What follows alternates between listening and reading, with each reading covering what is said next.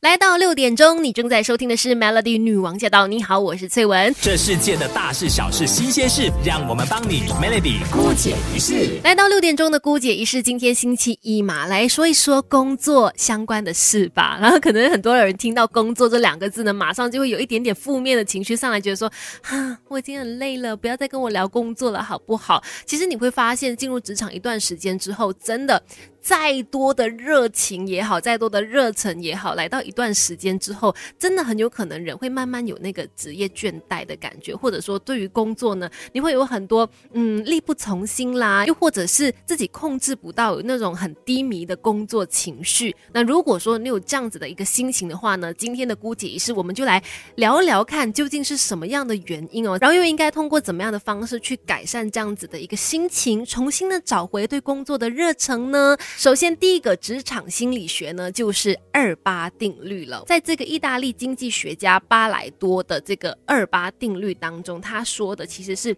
在任何一组东西当中呢，最重要的只占其中的一小部分，大概就是那二十八先，但其余的百分之八十呢，虽然说是多数，可是却是次要的哦，所以就称为二八定律，又称巴莱多定律。后来呢，这个二八定律其实常常呃被视为是一种职场的心理学，去提醒大家。人的精力其实是有限的，那你应该要把这个工作重要的那个优先顺序给排好。在有限的时间里面，如果你想把每一件事情都做好的话，其实是一件很难很难的事。如果你都要做到一百分的话，那你就会很容易把自己搞得身心俱疲呀。你需要把精力花在最有效果的百分之二十上面。一旦你处理好了这百分之二十的东西呢，它就会带动其余百分之八十的一个发展。所以试试看，把注意力集中在最。重要最重要的那百分之二十的工作上，那些事情上，重新的去审视一下你的工作时间表，去定出那些轻重缓急的事项。这样子的话呢，就不会耗损你所有的精力去做一件事，然后呢，又能够让你重新找回对工作的热忱。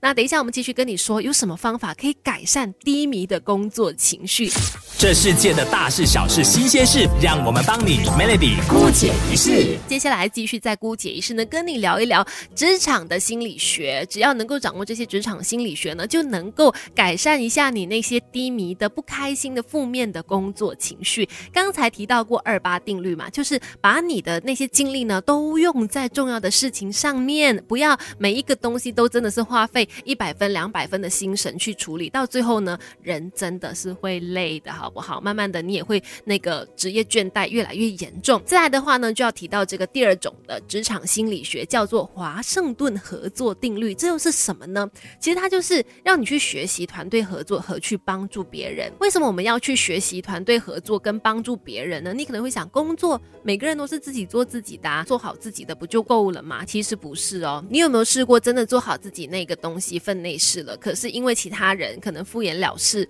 或者其他人一直在推脱他的工作，结果导致你们要做的案子始终没有做好。其实就是因为每个人都只顾好自己那一份哦。华盛顿的合合作定律呢，就是说到人与人之间，它有一种非常复杂又微妙的合作关系，慢慢的也就延伸为一种重要的职场心理定律，也就是在一家公司上班的时候，不能只是为了自己，要不然的话，你其实很难突破，很难前进的。虽然说一加一不见得大于二，但是呢，也只有大家都互相推动、互相帮忙，才能够整家公司或者是整个案子，它才能够创造出很好的成绩嘛。所以学习合作，帮助别人，其实到最后也是来帮助你自己的。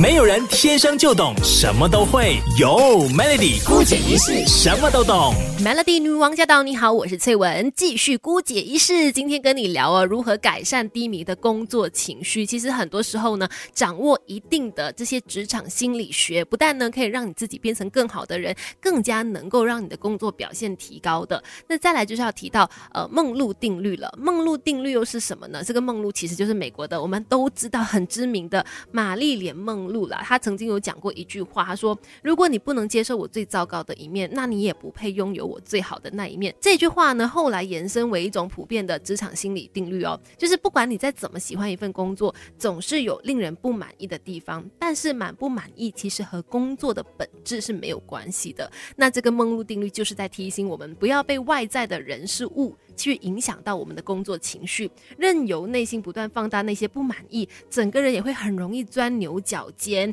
也导致工作效率会降低。所以虽然说讲起来是很容易，可能做起来会有点难，但是还是要提醒大家，尽量的去试试看。因为如果只是单纯的抱怨，或者是假装看不见啊、置之不理啊，情况反而会更加的糟糕。不妨尝试找到问题的一个根源，那工作起来才会更加的顺心，也不会让你呢一直深陷在种非常低迷、不开心、负面的工作情绪当中，慢慢消耗的其实是你自己的一个精力还有热情哦。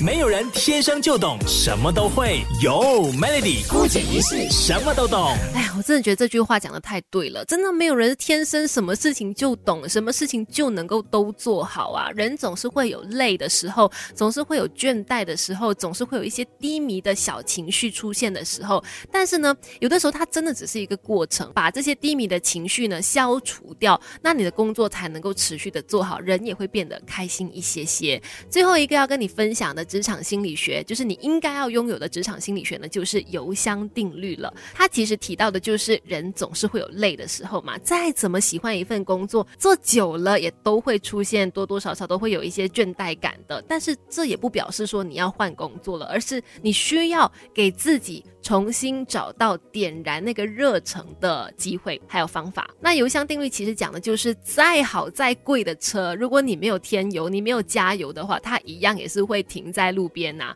那与其换车，我们应该要想的是，怎么样去把这个车子。加满油，添满油。那你可以做的就是试着把工作分为一小个一小个的目标，哪怕是达成了一点点小小的成绩，比如说哦，今天我可以准时完成什么，或者说哎，这个事情我做的比我预期的更好一点点，你都要懂得去找到这些优点，去称赞自己，肯定自己，有点像是我们常讲的那个小确幸啦。但是油箱定律它更加重要的一点是坚持下去的那种概念。换个角度去思考，你会发现其实问题不严重，我们要。学会常常去肯定自己，然后呃不吝啬的称赞自己、赞赏自己，不要被眼前那种看似停滞不前的状况击倒。那每天一点点的改变和前进，时间长总是会有它一定的成效的。希望今天的分享呢，真的能够让你呢把这些低迷的工作情绪给一扫而空，然后重新找到工作的动力还有热忱。